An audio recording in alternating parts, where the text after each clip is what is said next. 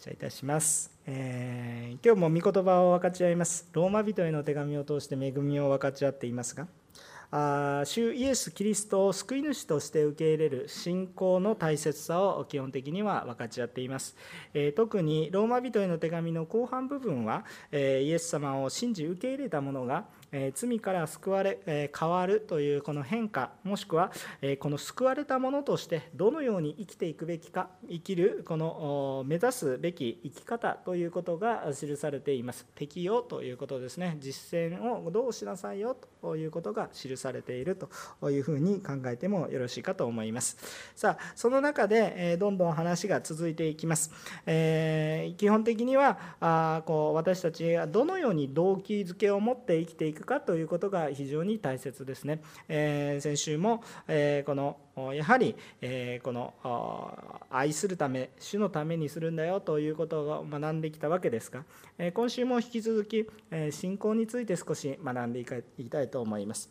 さあ、え2つのポイントでお話しします。まず第1番目。私たちはつまずきを与えるものではなく霊的成長を促すもの。あ私たちはつまずきではなく霊的成長なんだということが大切だということを分かち合いたいと思います。今日の本文13節から19節ですが13節を見てみるとこういうわけで私たちはもう互いに裁き合わないようにしましょう。いやむしろ兄弟に対して妨げになるものつまずきになることは置くことはしないと決心しなさいとこう書いてありますね。私たちは時として、え罪からの解放をあまりにも強く求めるあまり、えー、例えばですね、えー、その他のま理由もあるかもしれませんが、え正しさを優先してしまうということがよくあります。自分なりの基準を持ち、それに満たないものを裁いてしまう。えそれは人であれ自分であれ、え自分なりの基準を持って人を裁いてしまう。それは罪からの解放を願うからああ清くありたい、えー、清廉潔白でありたい。正しく生きたい。という思いから、えこのそのように正しさを優先してしまうということが多くあります。正しく生きようということは良いことであります。また時には別の理由で人を裁くこともあるかもしれません。しかし聖書ははっきりと何と書いてあるかというと人を裁くことつまずきになる原因をその意図を持って作るようなことをしない。つまり罠を罠にかけるようなことをしない。人をトラップにかけない。または自分自身で積極的に人を裁かない。ということをはっきりと決断しなさいと書いてあります。ので決断してください。今日私のうちにも決断しましょう。心に決めなさいと書いてあるのであそうですかではないです。で決断するのは牧師が決断する話でもありますが皆さんが決断する話でもあります。ちょっとお祈りしましょうか。ね目を閉じてください。皆さん、えー、牧師が祈りますけれども自分の祈りとして決断しましょう。神様私は裁いまた人を罠にはめてしまおうとした思いがあることを心に思います。けれども自分の力で全てができるとは思いませんがけれども少なくともしよう。あなたを慕い求め今日私たちが人を裁くものでないように助けてください。これが主の喜ばれることであることを覚えます。人事ではなく裁かないということは具体的に相手がいることです。今日その人のことを頭に思い浮かべます。どうぞ。私たちの弱さを許し主をもう一度決断さする決断するものそしてそれが行動まで動くものとさせてください。愛するイエス様の皆によってお祈りします。アーメン。さあその上で話を続けたいと思います。えー、具体的に言うとじゃあどういうふうなことになってくるかというと、例えば相手の人に誘惑の機会を与えないえということがあります。つまずきになるその原因をその意図を持って作らないということですね。例えばいつでもどこでもたくさんの大量の現金をいつも無防備に机の上に置いといたとして誰が取ったんだというようなことを起こさせるのではなく貴重なものはちゃんと金庫に入れて鍵を閉めておく。えー、誘惑の機会を相手に与えない、えー、男女のお付き合いをしています。男女のお付き合いをしているんですけど意図的に何か相手を性的に誘惑しない。節度を持つ相手が弱いものであるということを理解しながら相手を大切にする。そのようなことっていうのは非常に重要なことですね。もしくはもっといやらしい話。誰かを貶めれるために正しいことをしているように見せながらもそのルールを曲げて誰かを陥れるためのルールを作ってしまう。正しいことのためのルールではなく誰かの罠にはめるためのルールを作ってしまう、えこのようなことが私たちの人生の中にもたくさんあれこれとあったかなということを正直に思います。でもですね基本的に私たちが今日考えたいことは一体何かということは救いというものは主のものであります。命もまた主のもの。そして善悪を決めるのもまたこれも主のものです。私たちが善悪を決めることではなく善悪を決めることも主のものです。なので私たちが自分の傲慢さというものを防ぐためにはああ善悪を決める。私が正しいと思っても本当に正しいかどうかを知っているのは主しかいないんだなということを知った時に私たちのうちに謙遜さが回復し自分が傲慢さになって私こそ正しいあなたが間違っているという裁くその姿勢から解放され始めるのではないかなということを思いますね。もう一度言いますが基本的に救いは主のものであります。私たちがどうこうという問題じゃなくて主が救われるので救います。そうですね。あの私が何か人に施しをしたから私が救われるんでしょうか。私が人に施しをしても主が救ってくださらなければ救いは起こらない。主が救ってくださるから救いは主のものだということが言えるわけですね。命も主のもの。善悪を決めるのは主のもの。いっぱいあります。いっぱい善悪私たち決めてます。父と母あなたはこれを間違っている。息子たちを。これを間違っている。娘たちを。これを間違っている。家族の中でもたくさん起こります。教会の牧師をこれが間違っている。信徒たちをこれが間違っている。そのような裁き合いはよく起こってしまいます。人間の弱さですね。私たちも例外ではないでしょう。しかしそれを覚える時にああ私も主のもの命も主のもの善悪を決めるのも主のもの私が正しい間違っている決めるということは根本的に愚かなことなんだなと、えそのことを覚えたいというふうに思うんですよね。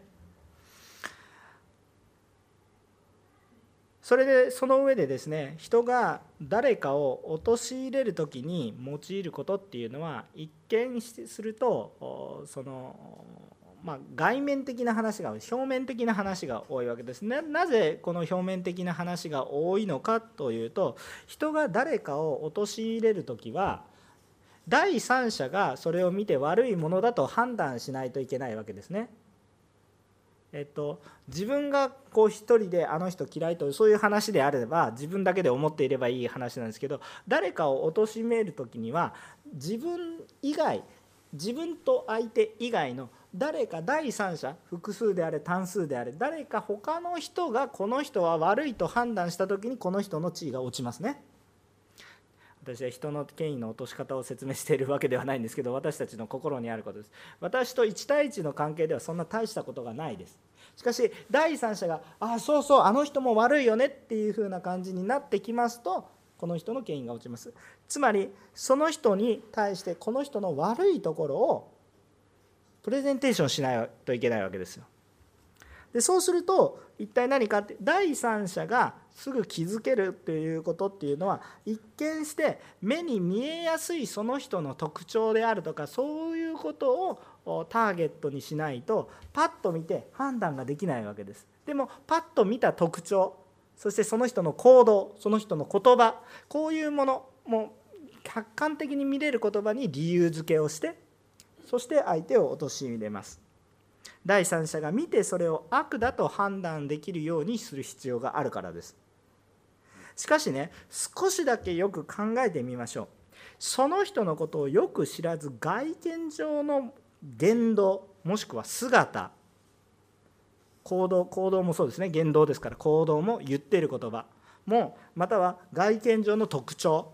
こういうものを通して人の良し悪しを決めることは非常に困難です。当たり前の話ですけど。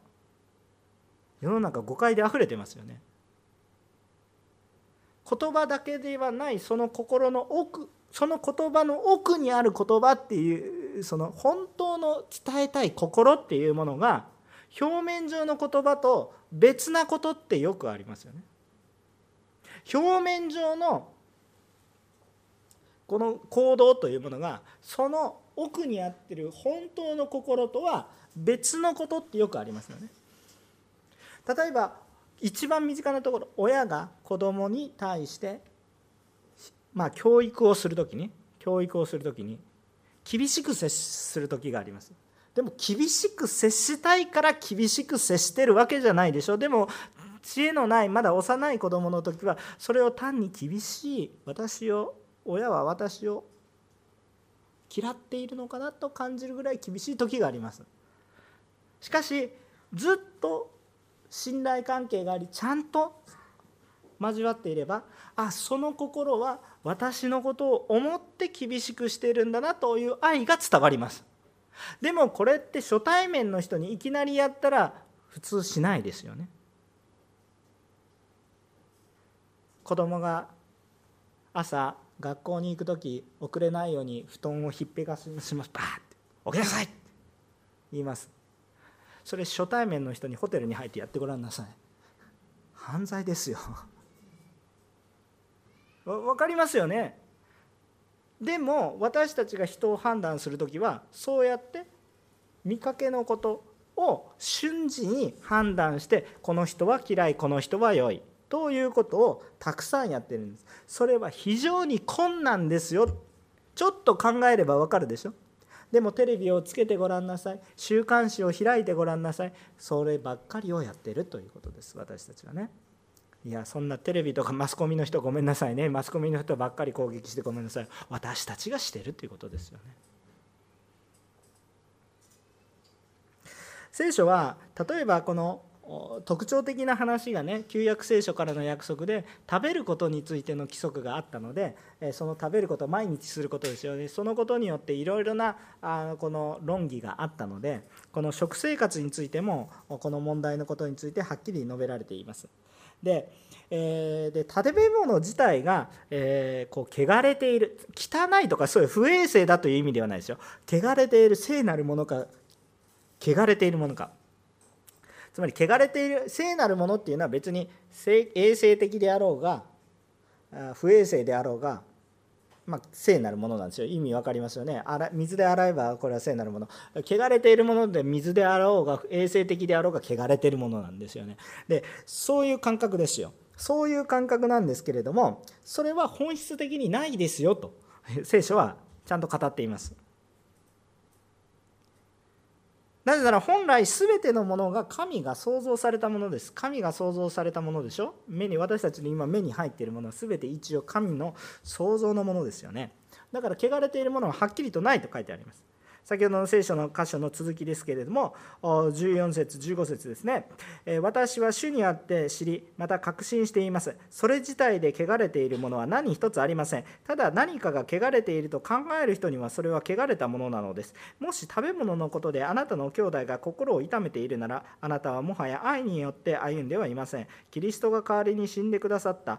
そのような人あなたは食べ物のことで滅ぼさないでください。なるほど。その通りだと思いますね。私たちは目の前にあるこの罪こう汚れているものというものは本質的にはないわけです。もともと神が創造したものではない。全てのものは良かったわけです。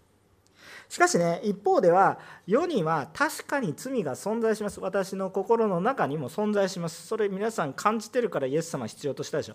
もし皆さんが罪を一切感じてなかったらイエス様を信じるのは不可能だと思います。本当に不可能だと思います。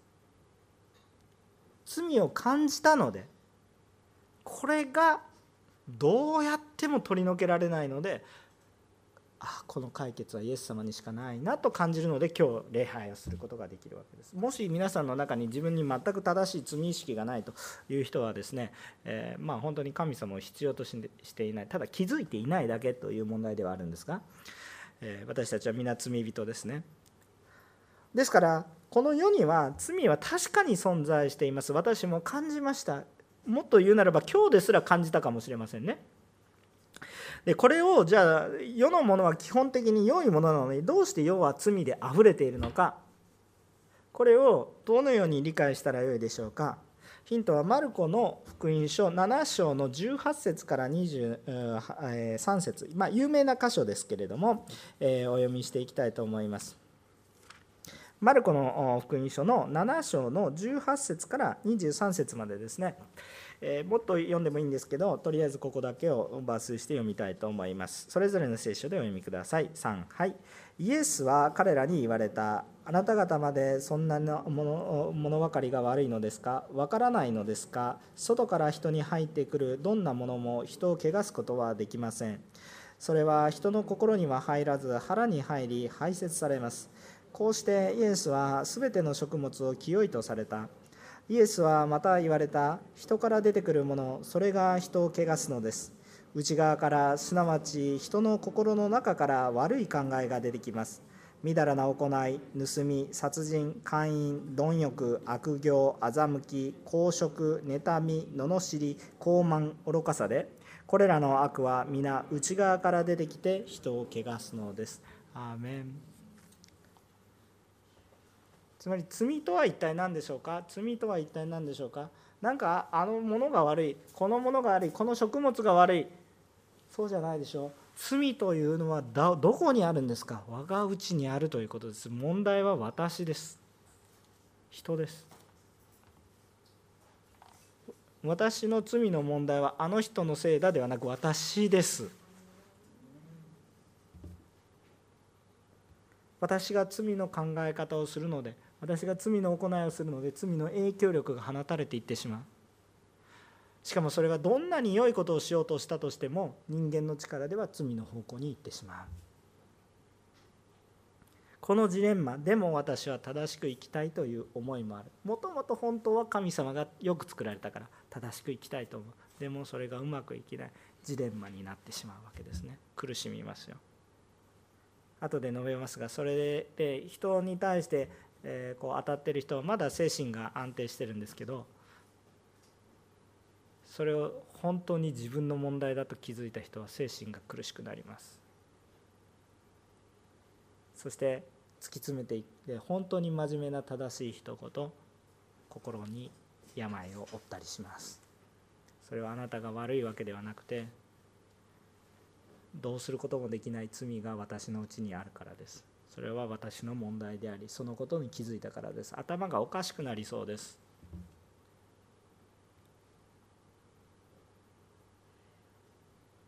私のうちから神様の泉のような思いが湧き出てきたらいいのに私の心の奥底から湧いてくるのはこの罪のドロドロとしたその思い。いくら拭っても拭ってもどうしてこんなに誘惑があふれてくるの？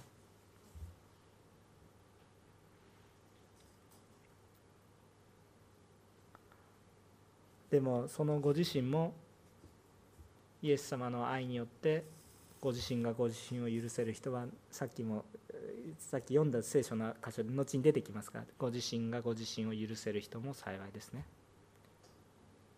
それを許してくださるのはイエス様だからそのイエス様は我がうちにおられるからああ自分も許されているんだなと気づいた人は幸いです。だからまあ、話を戻すと物事自体が問題ではなく問題は私たち人の内側から出てくる罪の思いによって人が汚れていき物事が汚れていきます。そうでしょ？う何でも全てそうですよね。インターネットそれ自体は別に良くも悪くもないですね。これを悪く使えばものすごい汚い世界になるけれどもよく使えばものすごく良くなるんです。結局使い手の問題です。刃物。野菜を切るのには非常に便利です。物事を加工することに対しては非常に便利です。刃物必要でしょう。使い方を誤れば人を殺しまくります。問題はどこでしょうか？刃物が問題なんでしょうか？結局は人の心が問題なわけです。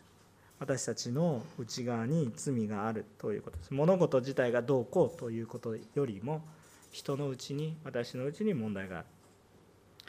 じゃあこれを私たちの身近なところで適用するとどうでしょうか？自分。そうですね。家族仕事教会においてもそうでしょう。問題が起こってしまうわけですね。それはなぜかというと私たちが罪人の集まりだからです。もちろん許されたものですけど罪の影響下の中に長年こういたわけですからその考え方がこびりついてもうすでにね救われイエス様を信じれば救われてるんですよ。救われてるんだけれども罪の習慣がこびりついてるので時々そっちにはって気づいた時にイエス様の方向ではなく罪の方向に走ってしまうことが本当に多いんですね。人の弱いところです。でもねここで何が問題かというと問題が生じることは確かに問題なんですけど罪があるということで問題は問題なんです。問題が生じるということ。もし私たち誰一人のうちに全く罪がなくて全員イエス様だったらどうですか、まあ、えっと、聖書のビジョンはそうなると言ってるんですよ。もうああっち見てもイエス様こっち見てもイエス様もう全員イエス様みたいなそんな感じの雰囲気ですけれどももちろんそれぞれの人格はあるんですよ。でもあの本当に皆さんがそれぞれそれぞれの役割を果たしながらもうみんなイエス様のように一つの体のようになっていくっていうことが本当に主のビジョンではあります。もしそうなれば何にも悪いことは起こりません。ね鍵っていうものが必要なくなります世の中に。鍵は必要ないんです。だって自分だから全部。そういうふうなことになるんですけれどもしかし私たちには実際に罪があるし罪の傷を受けてしまっているので今治療中なので。なのでどうしても何か問題が罪によって起こってきます。しかし私たちの生活の中の問題の本質は一体何かって言ったら問題のその問題の起こっている事象そのものではなくて問題自体ではなくて本当の問題はこの問題に対して起こった出来事に対して私たちがどう接するかが問題です。これこそが問題の本質です。ある問題が起こったこと自体はそれもそれで問題なんですけど本質的には。しかし私たちにとって一番の問題は何かってそれは起こってしまったことなのででももっと重要な問題はこので起こった出来事に対して私がどう接するか皆さんがどう接するか社会がどう接するかが問題なんです。よく言われることは障害が障害となるのは文化が、まあ、社会が未熟だからということを言います。で皆さんあんまり自分が障害者だというふうに思わないかもしれませんが私が見た限りにおきますと時代が時代だったら障害者になったでしょう。それは一体何かって言ったら例えば皆さんコンタクトや眼鏡かけてる人いっぱいいるでしょ何割ぐらいいるでしょうか。近代近代社会においては禁止の人多いですよね。私一応裸眼なんですが結構ね遠くに行くと人の顔がブーって揺れてます。乱視が入っててね。時々遠くにいらっしゃって挨拶して私が無視したらね無視したわけじゃなくてね。ちょっと私顔の判別ができてない時がありますのでブーブブーって揺れててですねなんかねこうブーってなってるのでですね。ちょっとよくわからん。近くに寄ると分かりますからね。あのそれどうぞ傷つかないでくださいとか言って私の言い訳に使ってますけどちょっとごめんなさい。でとにかくですね時代が時代で眼鏡というものがない時代によったら皆さん目が見えてない人。朝起きて。私の妻も目悪いんですよね。朝まず第一に眼鏡パッて取るんですよね。そうしないと目見えてないんですよね。そういう方たくさんいらっしゃるんですよ。でも眼鏡があったら何にもない本本当にこう普通に生活できる、ね、そういう方って多いでしょ？今の現代社会の世の中で。でも社会がそういうふうになったら全然ハンディキャップを感じずに生きていける。つまり問題が問題なのではなくて問題にどう接するかが問題なんですね。で私たちはどう接すればいいんでしょうか？悪に対してどう接するべきなんでしょうか？この問題に対してどう接していけばいいんでしょうか？もし私たちがこの問題に対する人々の心が悪の思いで接していくならば悪この起こった出来事に対して悪の思いで接していくならばもう人々に世の中にもう非常に害をもたらしていきます。もうなんかもう拭いきれないぐらいのもうこうこう拭っても拭っても湧いてくるみたいなそのようなでもこの問題に対して愛によって対処するならば多くの変化をもたらします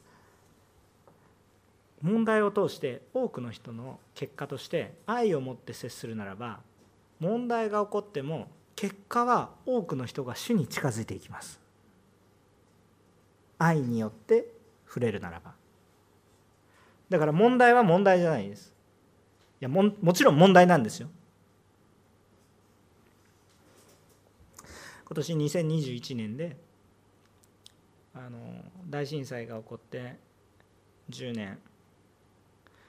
であの震災のその福島第一バプテストの放射能でね教会も全部家もみんな信徒さんも含めて全部こう追い出された追い出されるといいますか、まあ、避難せざるを得ない状況になられた、えー、方々がいらっしゃってその先生がねこんなことをよく言ってしまいますね。私は悲しいけどイエス様の愛に触れられたイエス様の愛をもう一度確認できた。あそして当たり前のことが本当に感謝なことなんだということを知れたことこれには感謝だという話をされてました。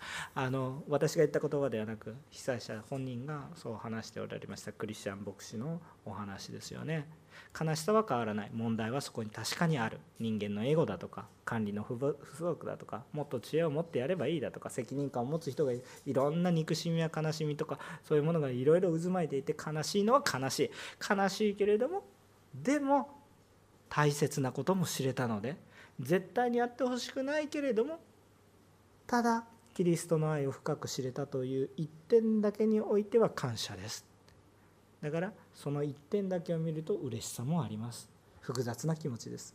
悲しいけど嬉しいというような表現をよくされていますね。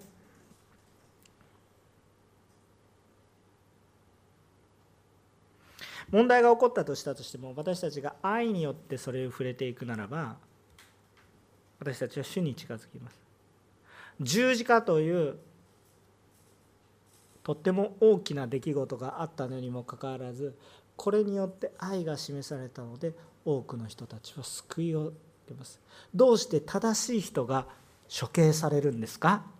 これこそ一番大きな問題であるんですよね。問題は問題です。でもこれによって神様は愛を持って私たちに接してくださったので結果として多くの人が生きる結果になります。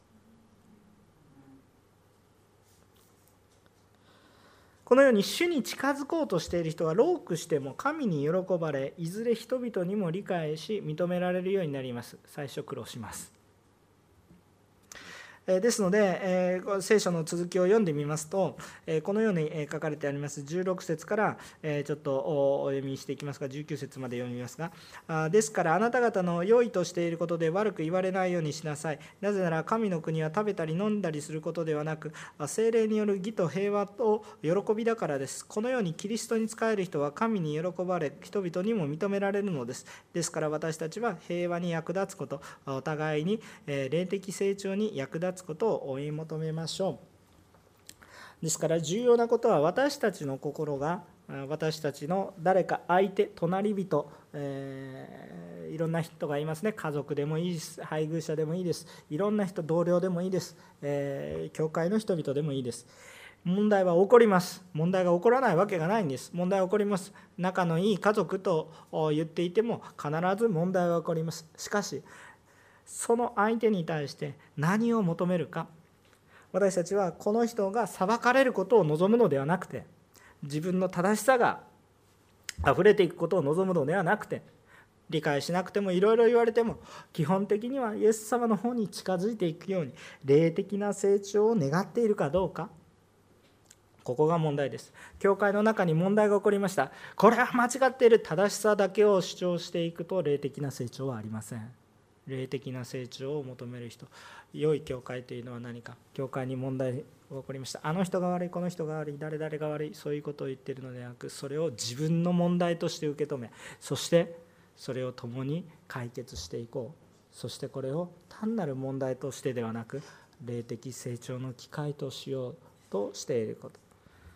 いいですか？批判は誰でもできます。批判は本当に簡単にできます。別に知識なくてもいいです。教会に入ってきました。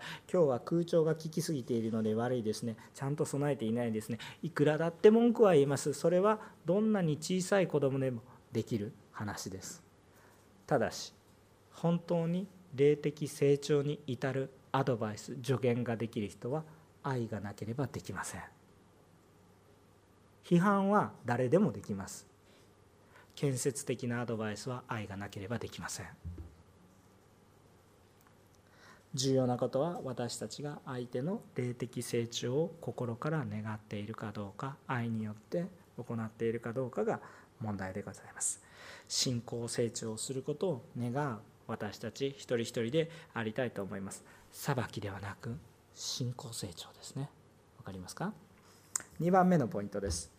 イエスを信じる信仰の動機を持ちましょう。イエスを信じる信仰の。私の信念信じる信仰だってそういうことではなくイエス様を救い主と信じるこの信仰の動機づけモチベーションを持ちましょうと。いうことです。20節から23節読みます。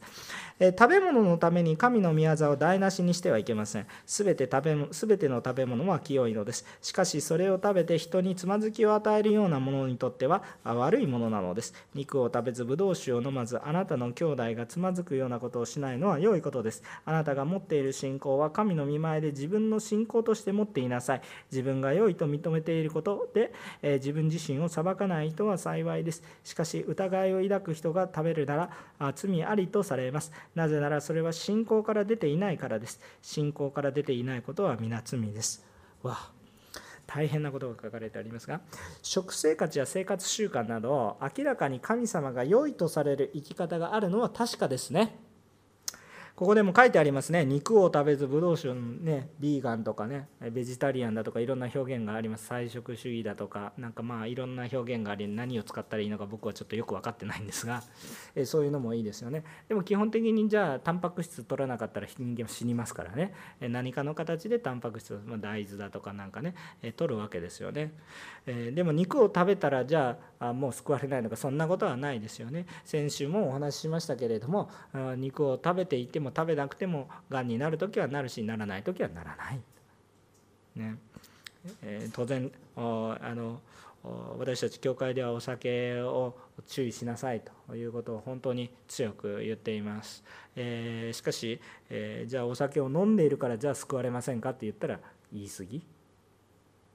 ですよね。じゃあ飲んでいいのかって考えたらあなたそもそも主を愛してるの？っていうふうに言いますけれども。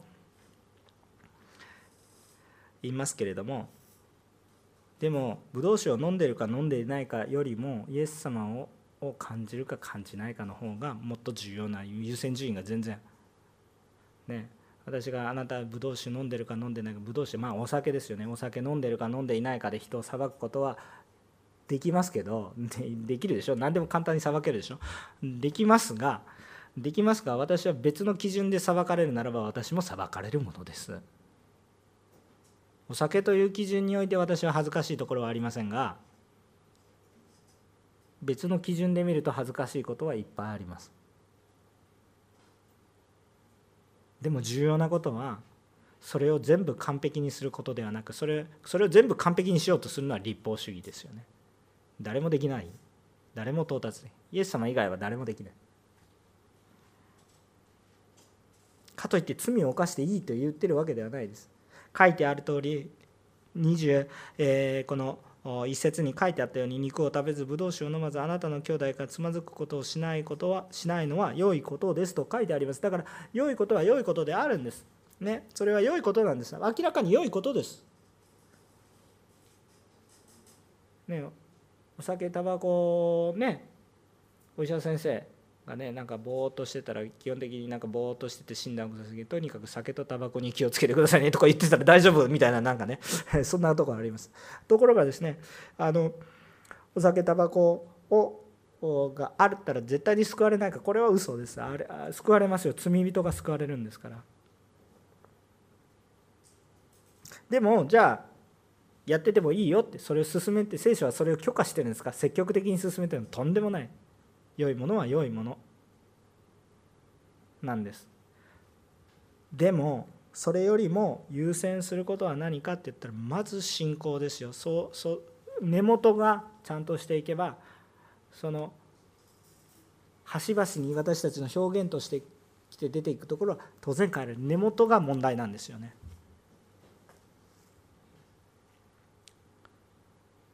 で人は自分自身でも守りもしないのにそれを守れない人を基準を持って裁きますよね。自分自身も守れないんだけれども。でもこれってもう二重の問題を抱えてるんですね。自分も守れない。でも人を裁いてる。もうこれ二重の問題があるわけですよね。自分自身の問題もあります。でもそれは棚に置いてて問題があってそして人を裁いてはいけないのに人ですよこれもう二重の問題もうすでに問題だらけなんです。で私たちはこの根本の根っこの問題一番中心の問題が問題なんだよっていう話をしてますね。愛愛を持って接しないといけないんだけどそれが裁いてしまう心になっていく。じゃあこれ結局突き詰めていくと一体何かっていうと罪の許しが必要になってきます。罪の許しが必要になるあつまりこう自分も守れないし他の人も裁いてしまう。その根本の中においてはその罪の許しっていうことが根本にないとどこまで行っても裁き中心になるんです。裁き中心になる。立法主義になる。あなたはこれができてない。あなたはこれができていない。ここまで来なかったらあなたは救われない。これをしたら救われる。そういうようなたたりを恐れるような呪いを恐れるようなもう日本の宗教なんてほとんどたたりを恐れてるでしょ。先祖を正しく扱わなければ私たちは呪われてしまう。罰が当たるとかいろんなそんな表現が日本の中にはたくさんありますけど。はあそうですか。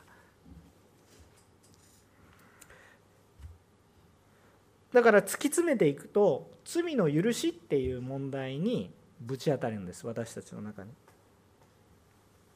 表面上の解決ではなく根本的な解決を突き詰めるとそこに出てくる必要性が一体何かっていうとイエス様の十字架と復活。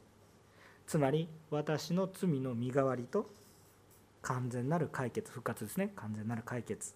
これが必要になってくるんです。そうしないといつまでたっても人を裁くしかできない私たちになります。しかし私たちの根っこに自分の罪というものの解決があるならば私は許すことができないけどあなたもイエス様のとこに行きなさい。そうすれば解放されるから。私も解放されたから。これがどんなに喜びでしょうか。つまりそれはイエス・キリストを信じる信仰が必要になります。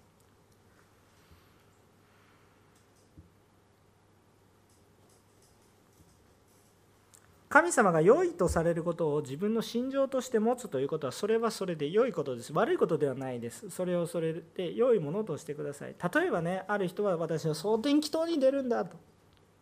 ものすごくいいことです。ね。自分の心情として持ちました。神様と約束をしました。でもそれをもってあなたは蒼天に来てないからダメですねって言ったらおかしいわけです。そして私は蒼天祈祷に行くんだという確信を持って決めました。でもある日心がちょっと疲れて折れていて蒼天祈祷に出ませんでした。私は神様との約束を破った。もう神様の見舞いに出られません。おかしいでしょう。でも信仰生活の中でよくあるんです。でもちょっと考えればおかしいんですよ。一回失敗した。ごめんなさいと言ってもっと出た方がいいんです。人を裁くんではなく励ますんです。やるべきことは分かってるんですけど逆方向に行ってしまう。でもその時にじゃあどのようにして私たちに解決が与えられるのかって言ったら自分のことでは解決ができないから結局イエス様を信じる信仰。あイエス様によって私たちが許されてる。あ自分の弱さこんな弱いもの弱くてもいいけど、まあ、やっぱり私のところに来なさい。やっぱりイエス様がいないとダメなんだ。私は蒼天祈祷を守ってるから立派なクリスチャンだと思ってる人じゃなくて私は蒼天祈祷も出たい。出るしで出ているけれども時々人間の力でできていない。でもイエス様が必要だから今日も出ます。時々出れないけどでも出ますと言ってる人の方がよっぽど健康的です。主に頼ってるから。イエス様が必要なんだから信仰というものが非常に重要なんです。自分の力では伝道できないから伝道しなくていいと言ってるのは根本に信仰はないです。つまり結局結局自分の力に頼っても。自分の力に頼ってるからできないと言っていて主に頼っていればできるでしょ。でも主に頼らないのでできないと言っていて。自分の力によってできるという人もいます。でも実際にはできないんですけれども。分かりますか？これ何に頼るのかっていうのが重要な話です。で結局イエスを信じる信仰に至らなければ私たちは救われることもないし愛の行いに移っていくこともできない。結局この意味において最後のねまあ、このちょっと土地も読んでもいいんですけれども、え例えばね土地もちょっとやっぱり読みましょうか、え22節、えー、ねえあなた方があなたが持っている信仰は神の見前で自分の信仰として持っていなさい。ね良いものは良いものとして持っていなさい、え、自分が良いと認めていることで自分自身を裁かない人は幸いです。アメこの御言葉皆さん触れられる必要がある人結構いますからね。このこの教会の中にもいらっしゃるでしょ。う自分自身が許せない人多いんじゃないですか。人を許せても自分自身が許せない人結構いますか。らでも自分自身を許すのは自分じゃなくて許しも最初に言ったでしょ。主のものですよ。だから主に頼りなさい。なんで私はこうなんだ。そりゃそうですよ。でも主によったら変えられるから。主に頼りなさい。23節重要ですね。しかし疑いを抱く人が食べるなら罪ありとされます。なぜならそれは信仰から出ていないからです。信仰から出ていないことは皆罪なですと書いてあるんです。しかしこれどういう意味なのか。これねものすごく重要な言葉なので衝撃的な言葉でもあるんですがこれはですねまあ、信仰してなければ皆罪ですけですけどこれの意味は一体どういうところにあるのかっていうと神が良いとされることを自分の心情として持つことはそれはそれで良いですが自分の心情で生きるのでなければ結局イエスを信じる信仰がなければ私たちは救われることはない。救われることはなければ私たちは罪の中にいるという意味において信仰から出ていっていないことは皆罪。すでに死んでいるのと同様です。結局結局時間の問題だという話ですね。今は生きているかもしれないけど結局死んでいるようなものですよ。人の力ではどうあがいても罪の問題を解決することはできない。ですから私たちには救い主が必要ですよ。それはイエス様ですよ。私たちの中でもう一回信仰から始まり信仰に至る私たちの全ての行動がイエス様を信じる信仰から始まってイエス様がこうされたから私もしたいという信仰の動機によって始まっていることなのかそれとも自分の欲自分の徳何か希望を持ってこれを成していることなのかこれをどうにかしてこうちゃんと区別をしたいわけです。もう一度チェックをしたいわけです。私が信仰に向かう信仰から始まって隣人が信仰成長に至っていく。信仰から信仰に至る。イエス様に触れられたからイエス様に連れて行こうというそういう思いで私たちが今日生きているかどうかというのは非常に重要なことです。でこれをねチェックする時にまた私はできてるできていないかって言ったらこれは信仰から始まって信仰に至ってる話じゃなくてああそうなんだと思ったら今日一度全てを置いてまずイエス様の前に行く人が正解ですね。意味わかりますか？時々こういうメッセージを聞いても結局自分の基準を持っていろんな測り始めることが多いんですけど特に男性はそういうところがあり分析屋が多いのでそういうことをするんですけれどもしかしまずイエス様の前に行ってそこから示されることを始める。信仰から信仰へ。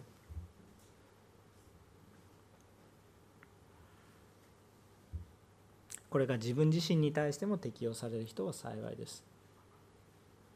もし自分に適用していないなら頭がおかしくなってしまいます。真面目で真剣に取り組んだ人ほど頭がおかしくなりそうです。